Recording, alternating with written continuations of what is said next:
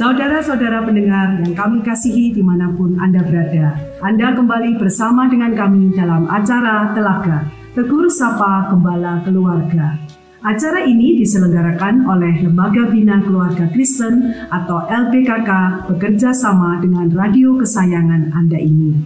Saya Yosi akan berbincang-bincang dengan Ibu Pendeta Dr. Vivian Susilo. Beliau adalah seorang pakar dalam bidang konseling keluarga.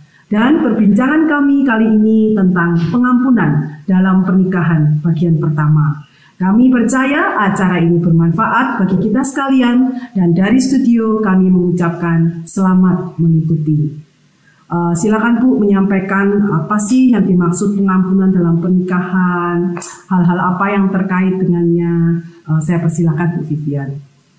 Ini banyak orang menganggap pernikahan itu dapat berhasil karena berbagai hal, seandainya kesesuaian satu dengan lain, tingkah laku yang baik, yang positif, masa masa yang tidak ada stres, mm-hmm. yang kehidupan bersama yang baik dan lain sebagainya. Nah, ternyata tidak orang tidak banyak orang mengerti bahwa pengampunan itu mengambil posisi yang penting di dalam keberhasilan pernikahan. pernikahan. Hmm. Jadi ternyata seperti dikatakan oleh Bell Graham almarhum katanya adalah pernikahan itu ternyata itu adalah union of two forgivers. Jadi itu adalah kesatuan dari dua orang yang bisa saling mengampuni.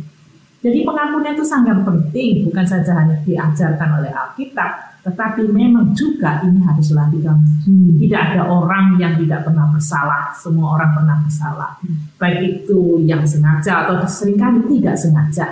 Nah, sering kali apa yang tidak sengaja dilakukan karena kondisi seandainya orang ini mau pergi kerja di suatu tempat, entah ini seandainya dia ini mau pergi untuk pergi ada interview di, di luar negeri seandainya. Ini istrinya nggak bisa ikut karena ya memang tiketnya nggak bisa. Nah itu tiket istrinya marah setelah hmm. sekian tahun aku kenapa kok dulu nggak diajak? Hmm. Beli tiket satu aja nggak bisa, Mahal, ya. nggak bisa jadinya bukannya nggak mau. Okay. Jadi tinggal satu minggu dianggap oh, aku kok ditinggalkan, aku nggak dianggap. Hmm. Itu bisa perkara seperti itu. Bisa juga perkara apa macam-macam. Saya lihat ada orang yang karena di dalam keluarga itu dia menganggap loh ini tradisinya dari suami saya mau begini ya, hmm, ya tidak cocok dengan tradisi kita ya bu. Ya itu hmm. dianggap itu sesuatu yang nggak disenangi. Hmm. Dia mencintai orangnya tapi keluarganya nggak suka. Terus ternyata ada lagi juga masalah anak-anak. Ya itu ya ini ada orang yang punya anak tapi ternyata nggak dikasih anak. Nah itu jadi marah satu dengan lainnya saling ya cekcok satu dengan lainnya. Ada juga masalah agama, hmm. ada masalah banyak sekali pekerjaan, stres pekerjaan di rumah, sehingga terjadi cekcok. Nah, inilah kalau tidak ada pengampunan hal kecil-kecil seandainya taruh barang aja agak kerasnya padahal kita tergesa-gesa. Hmm, bukannya sengaja. bukannya marah dengan orang itu tapi tergesa-gesa taruh di tempat. Nah dia ini loh kok marah-marah gimana? Tuh tadi ini saya tergesa-gesa nih mau nggak niat marah-marah padahal ya, ya. Hmm. ya juga ada orang yang memang kesalahan besar seperti setia satu dengan lainnya kekerasan fisik emosi ya penelantaran itu kesalahan kekerasan seksual itu memang juga ada yang seperti itu. Tapi ada yang luka yang dari masa lalu. Nah luka batin yang belum disembuhkan sehingga apa yang dalam pernikahan nah, itu sedikit-sedikit marah tersinggung hmm. dan lain sebagainya. Nah itu juga salah tafsir orang. Padahal hmm. itu nggak bermaksud apa-apa. Jadi ini semuanya membuat pernikahan nggak bisa baik kalau tidak ada pengampunan. Nah, itu makanya penting. Nah, jadi dengan kata lain dalam pernikahan itu terlalu banyak hal atau faktor atau komponen yang bisa membuat salah satu pasangan bahkan keduanya ini terluka ya Bu ya. Betul. Yang tidak mungkin kalau tidak ada pengampunan. Betul. Karena pasti akan ada kesalahan, salah faham, salah tafsir dan sebagainya Betul. begitu ya Bu. Ya ya, setuju sekali Bu. Ya benar. Lalu bagaimana Bu? Maksudnya gini dalam pengampunan dalam pernikahan itu yang seperti apa Bu? Seringkali kita kan cuma ngertinya konsep separuh-separuh konsep gitu. Nah, begini. Mungkin yang terpenting melihat dulu definisi pengampunan. Ya, definisi pengampunan ini adalah kalau kita melihat ya adalah mengambil keputusan untuk tidak lagi mau terjerat di dalam marah, terjerat dalam kedengkian, terjerat di dalam hal yang menyakitkan itu lagi. Jadi saya mau melepaskan itu. Jadi memberikan pengampunan seperti Tuhan Yesus mengampuni kita mau mati di kayu salib. Jadi dengan kata lain mengambil keputusan karena anugerah Allah aku mau melepaskan hmm. hambatan dosa hmm. atau hal-hal yang membuat saya marah ini saya lepas. Hmm. Yang garis saya garis bawahi berarti pengampunan ini adalah keputusan untuk melepaskan luka, marah, dan segala hal dosa tadi ya Bu ya. ya dan juga sakit hati, sakit hati. Okay. Belum tentu dosa tapi salah tafsir tadi itu hmm, bisa. Okay. Dan keputusan saya tidak mau lagi hal yang terjadi seandainya 10 tahun yang lalu yang lalu di dalam pernikahan itu permulaan itu karena kurang duit masih ya. jadi itu tadi yang saya katakan mau ikut nggak bisa. Wah, marahnya itu setelah sekian lama masih terbawa nah itu. Keputusan untuk mau mengampuni jadi mengatakan saya mau melepaskan ini. Bagaimana kalau uh, keputusan saja tapi sebetulnya hati kita masih sakit bu Nah, gini, hmm. jadi keputusan ini tidak gampang. Hmm. Apalagi kalau orang yang sungguh-sungguh pernah di merasa kekerasan, mengalami kekerasan. Jadi seandainya dia ini dipukuli secara fisik atau emosi dan lain sebagainya itu sakit, sakit sekali. Nah, ada orang menganggap seandainya ini suami istri Nah, istrinya lalu selingkuh. Nah, selingkuhnya bukan sekali tapi berkali-kali. Gitu. Nah, ulang-ulang, ulang sakit lagi, sakit, sakit lagi sakit, gitu ya. Nah, gitu. Jadi itu dia akhirnya keputusan saya mau mengampuni si istri ini. Nah, tapi orang ini mengatakan pada saya, saya tidak bisa mengampuni. Kenapa? Dia menyakiti saya, saya nggak mau lagi jadi suaminya dia. Nah itu ada suami mengatakan. Jadi mengampuni itu adalah keputusan saya tidak mau dijerat rasa marah, hmm. mas, rasa benci, rasa kekecewaan, rasa hal-hal yang tadi perasaan yang, yang negatif, negatif hmm. itu. Itu adalah saya melepaskan itu semua. Jadi saya mau lepas dan saya meminta Tuhan, hmm. Tuhan mengampuni saya, saya mau mengampuni. Nah ini jadi keputusan mengampuni itu adalah tidak sama dengan rekonsiliasi. Hmm. Nah, sering kali orang menganggap mengampuni itu jadi saya harus lagi hidup dengan istri yang selalu berselingkuh berselingkuh yang mengatakan saya nggak mungkin lagi itu saya suami yang mengatakan itu atau istri mengatakan saya nggak mungkin hidup dengan orang yang selingkuh terus bukan itu dan jadi keputusan saya melepaskan itu rekonsiliasi itulah hal yang lain oh, hal yang berbeda ya, ya. Hmm. kalau pengampunan itu adalah satu arah oh baik hmm. jadi dari orang yang disakiti hmm. mau mengampuni orang yang menyakiti biar orang itu berubah atau tidak biar orang itu minta maaf atau tidak biar orang itu dia ini mau datang pada kita ya saya ngaku yang ngaku atau tidak saya karena mau lepas dari jeratan rasa marah, benci, dan sakit hati, dan juga ini hal yang mau mengutuki orang itu, wah semua tercampur, saya mau lepas ini. Nah, ini adalah pengampunan. Saya memberikan. Nah, kalau rekonsiliasi itu dua arah. Dua arah maksudnya orang yang diampuni itu mau berubah. Jadi sama-sama Seandainya nanti katakan yang selingkuh, pasangannya yang selingkuh itu mau berubah supaya bisa hidup rukun kembali. Hmm. Tapi dalam kenyataannya tidak selalu terjadi rekonsiliasi ya Bu ya. Hmm. Gitu. Tapi pengampunan masih tetap diberikan. Okay. Baik rekonsiliasi atau tidak. Hmm. Jadi pengampunan itu satu arah, rekonsiliasi yang dua arah. Dan kita harus memberikan pengampunan meskipun tidak selalu terjadi rekonsiliasi ya Bu ya. Meskipun okay. orangnya nggak minta maaf, hmm. meskipun orangnya adalah dia ini tetap sama nggak berubah hmm. dengan tingkah laku yang menyakitkan. Hmm. Hmm, kalau gitu gimana dengan pendapat orang begini? Kalau gitu buat apa saya mengampuni? Kalau keadaannya tidak menjadi lebih baik, orang itu tidak berubah. Nah, gimana Pak itu? Hmm. Jadi konsep pengampunan adalah untuk menyembuhkan menyembuhkan diri sendiri. Oh, iya, bukan menyembuhkan orang lain. Jadi kalau orang nggak mengampuni, kan setiap kali mengingat hal yang menyakitkan, wah sakit hatiku, panas, kepalanya sakit, ya semuanya sudah enak. Nah, ini Tapi kalau pengampunan adalah setiap kali kita memikirkan, memikirkan orang itu, kita bisa ya sudah kita berdoa berdoa Tuhan, Tuhan ampuni dia. Jadi rasa sakit mau balas dendam itu tidak ada lagi. Hmm. Itu. Jadi dirinya sendiri sudah dibebaskan. Hmm. Ya. Jadi kita bisa doakan orang itu supaya orang itu berubah. Baik dia berubah atau tidak, saya sudah Tetap kita sudah mengampuni. Jadi beban yang besar dan berat ini hilang Hmm. dan dendam itu tidak ada lagi. Hmm. Kalau ada dendam kan sakit hati. Hmm. Dendamnya sudah tidak ada. Hmm. Jadi bebas. Jadinya hidupnya ini enak tidur. Ya, makan nikmat ya bu ya. Itu. Boleh dikatakan jadi pengampunan itu bukan untuk kepentingan orang lain ya bu, tapi paling tidak untuk kepentingan kita sendiri. Pengampunan adalah terutama untuk diri sendiri. Oke, itu sebabnya tidak boleh tergantung uh, perbuatan orang. Jadi ya tidak tergantung rekonsiliasi orang diminta atau tidak, Nah. tapi bagian kita kita lakukan kita lepaskan pengampunan. Kalau seandainya yang di pihak yang lain itu berubah, Hmm. bersyukur, puji Tuhan banget. bisa terjadi rekonsiliasi. ya. hmm.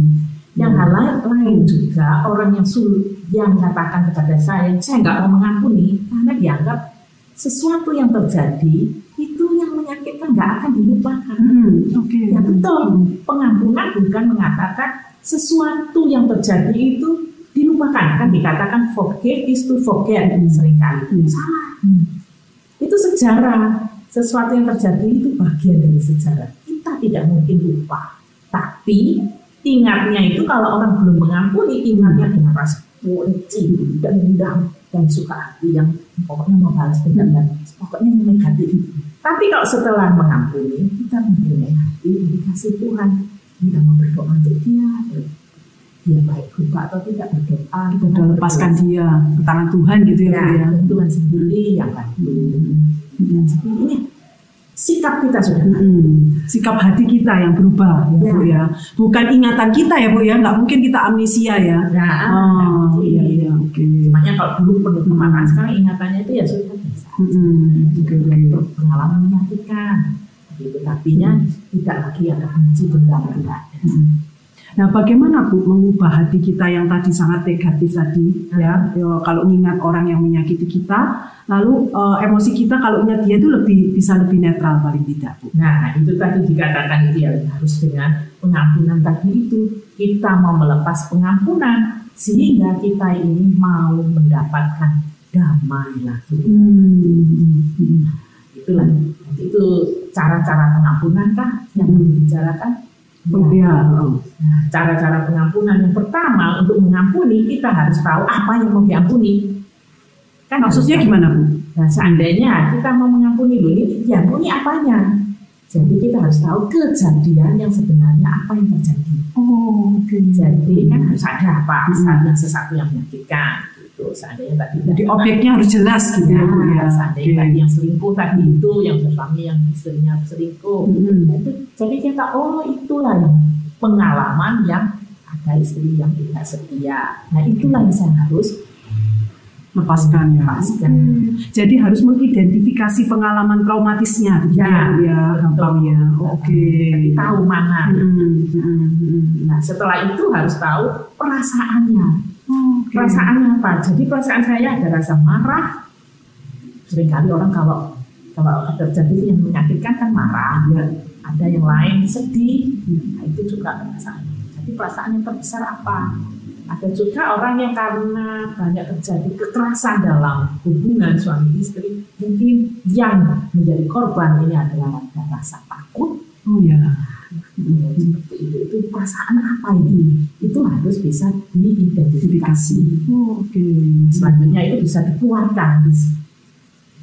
Semua perasaan itu dikeluarkan melalui entah dengan konseling atau dengan mengeluarkan dengan menulis puisi atau mengeluarkannya dengan berdoa pada Tuhan perasaan-perasaan ada orang dengan yang suka seni dia tuh Menggambar. Oke. Ya.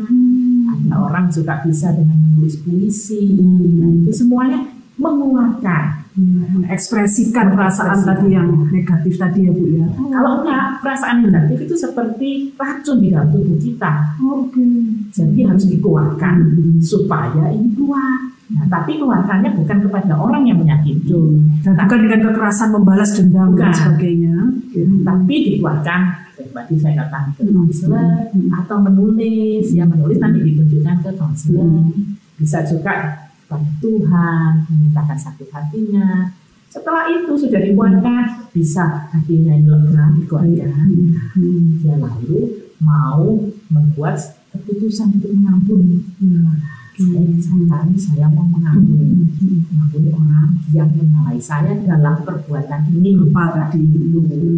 Nah, sudah sudah mau keputusan mengampuni, akhirnya dalam dia lalu membuat batasan, batasan. Jadi kalau ada pikir-pikiran yang negatif, Ya menarik.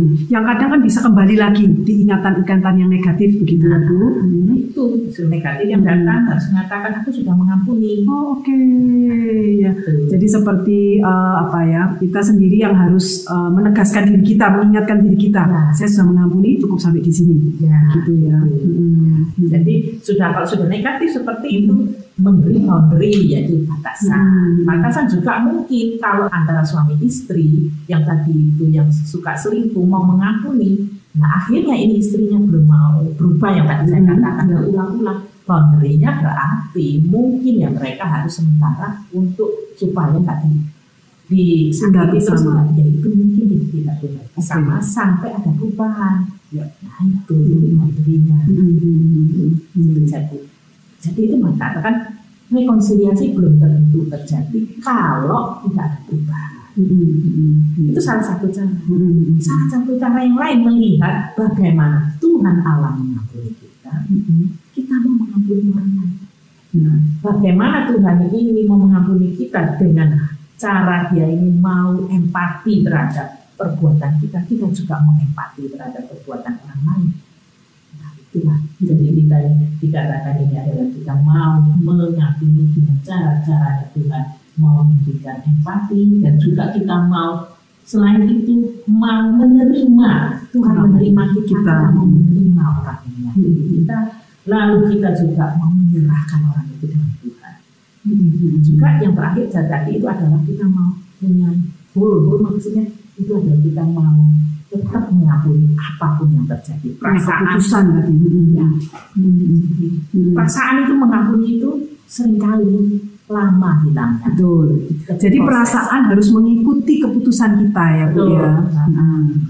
Ketika kita udah lepaskan tadi saya tertarik dengan apa cara-cara mengampuni, kita Nah. melepaskan racun-racun dalam hati kita tadi Betul. dengan berbagai teknik gitu ya. Nah setelah lepasnya itu eh, keputusan kita yang harus memimpin. Walaupun kadang perasaan masih bisa datang lagi, Betul. perasaan tersakiti, tertolak, marah. Tapi kita udah harus ngomong sama diri kita sendiri. Saya sudah membuangnya betul saya sudah melepasnya nggak Ya. boleh saya izinkan masuk lagi gitu ya ya dan memasang boundaries tadi ya, Ya, betul. Hmm. Kadang-kadang orang bisa dengan memberi semacam sertifikat sendiri. oh menarik Ya, betul, saya namanya hari ini ya. tanggal berapa, jam Hmm. berapa saya sudah mengampuni orang itu Hmm. hati. Hmm. Jadi sudah mengingatkan kalau itu pikiran itu datang lagi, Betul. betul. saya sudah jadi kita nggak keluar masuk keluar masuk pintu sakit hati ya bu ya Ya. sekali keluar pintu ya udah kita udah Betul. set boundaries diri kita sendiri ya Ya. menarik menarik ya ini yang sering kali eh, menurut saya sulit pengampunan di dalam pernikahan bu karena kita tinggal bersama dengan pasangan kita Ya. yang mana mungkin kalau mengampuni orang di luar pernikahan lebih mudah ya maksudnya kita nggak nggak tinggal bareng kita nggak berinteraksi ya sudah jauh-jauh gampang Nah. tapi kalau dengan suami atau istri kan kita harus terus bersinggungan dengan pasangan kita Ya, ya. Iya, iya. Jadi dilihat ada hal yang bagi kita kecil, Ya. tapi bagi pasangan mungkin sesuatu yang besar. Hmm. Itu sudah kita mau mengampuni Hmm. seperti itu. Ya. Dan yang paling penting juga bagaimana saling menerima ya Bu ya. Betul. Yang poin terakhir Ibu Vivian bilang tadi, Mhm. bagaimana Tuhan menerima kita juga apa adanya, penuh kelemahan, kita juga menerima pasangan kita Betul. apa adanya. Betul.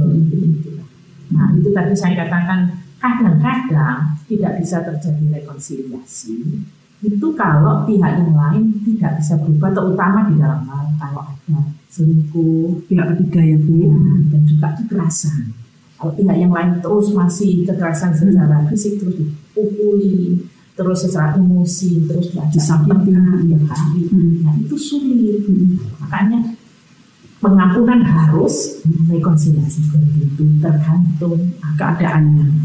Ya, baik Bu Vivian uh, luar biasa. Uh, mungkin yang terakhir Ibu bisa uh, memberikan ayat Alkitab sebagai penguat atau menjadi fondasi buat kita semuanya. Nah, saya mau membacakan dari Matius pasal 6 ayat 14 dan 15. Kalau kalian mengampuni orang yang bersalah kepadamu, Bapamu di surga pun akan mengampuni kesalahanmu. Tetapi kalau kalian tidak mengampuni kesalahan orang lain, Bapamu di surga juga tidak akan mengampuni kesalahanmu. Dengan demikian kita tahu bahwa bila kita tidak mau mengampuni orang lain, Bapa kita di tidak mau mengampuni kita. Itu ada sesuatu yang sangat besar. Kita perlu diampuni oleh Tuhan. Jadi harus mengampuni itu. Tidak ada pilihan. Bukan hanya supaya hidup kita lebih tenang, tapi juga kita bisa diampuni oleh Tuhan. Amin. Selain firman Tuhan, apa ada lagi pesan ibu terakhir? Mungkin ada hasil riset yang mendukung apa sih pentingnya pengampunan dalam pernikahan, Bu? Betul. Jadi The John Templeton Foundation itu yang diketuai oleh Dr. Everton Worthington Junior mengadakan riset di berbagai negara dan dalam berbagai situasi, baik di rumah tangga, baik di, di lingkungan sekolah, di, juga di rumah sakit terhadap orang sakit. Apa sih manfaat pengampunan? Ternyata hasilnya men, ada saya beri dua bagian. Satu yang dapat mengurangi, yang satu itu yang dapat ditingkatkan kalau orang bisa mengampuni. Kalau orang ini dapat mengampuni, ternyata melalui pengampunan pengampunan secara tajam meningkatkan harapan, harga diri, kekuatan diri, dan pandangan yang optimis. Ya, juga yang dapat ditingkatkan adalah kita bisa lebih mempercayai orang lain. Juga ditingkatkan adalah daya untuk dapat sembuh, sembuh secara mental, oh emosi, yaitu luka batin kita ini.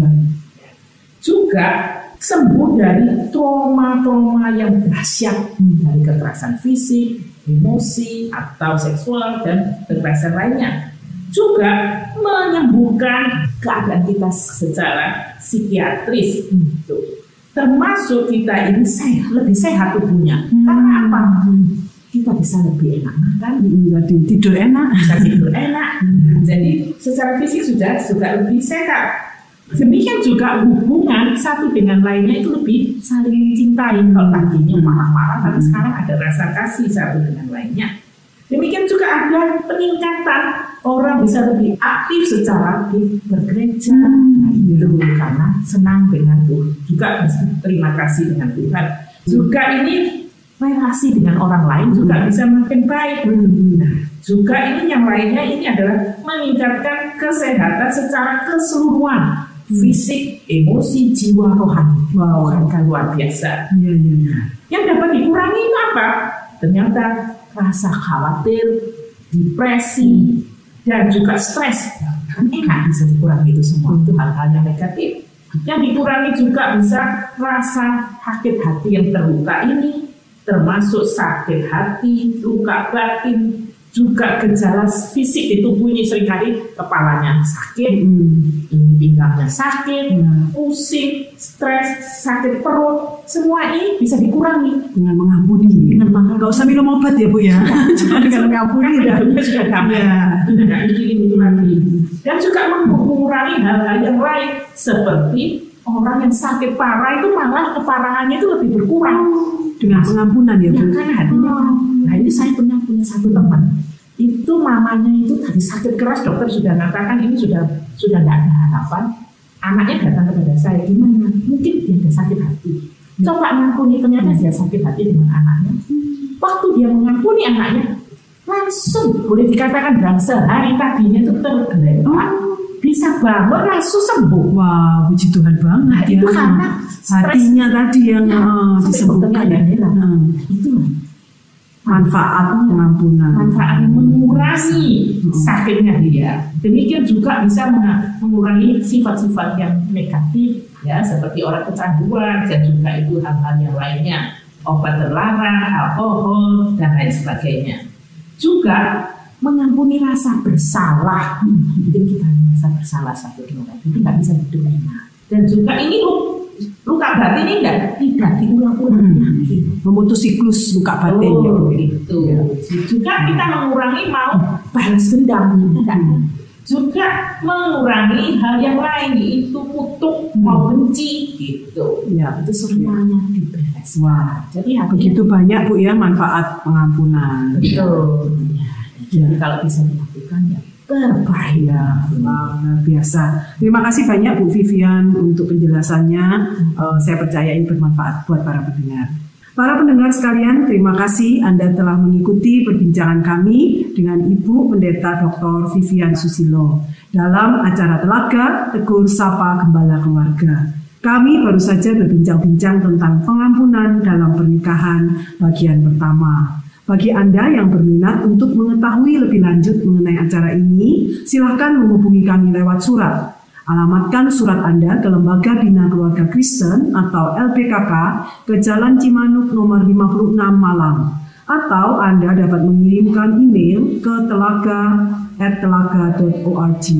Kami juga mengundang Anda mengunjungi situs kami di www.telaga.org. Saran-saran, pertanyaan, serta tanggapan Anda sangat kami nantikan. Akhir kata dari studio kami mengucapkan terima kasih atas perhatian Anda dan sampai jumpa dalam acara Telaga yang akan datang.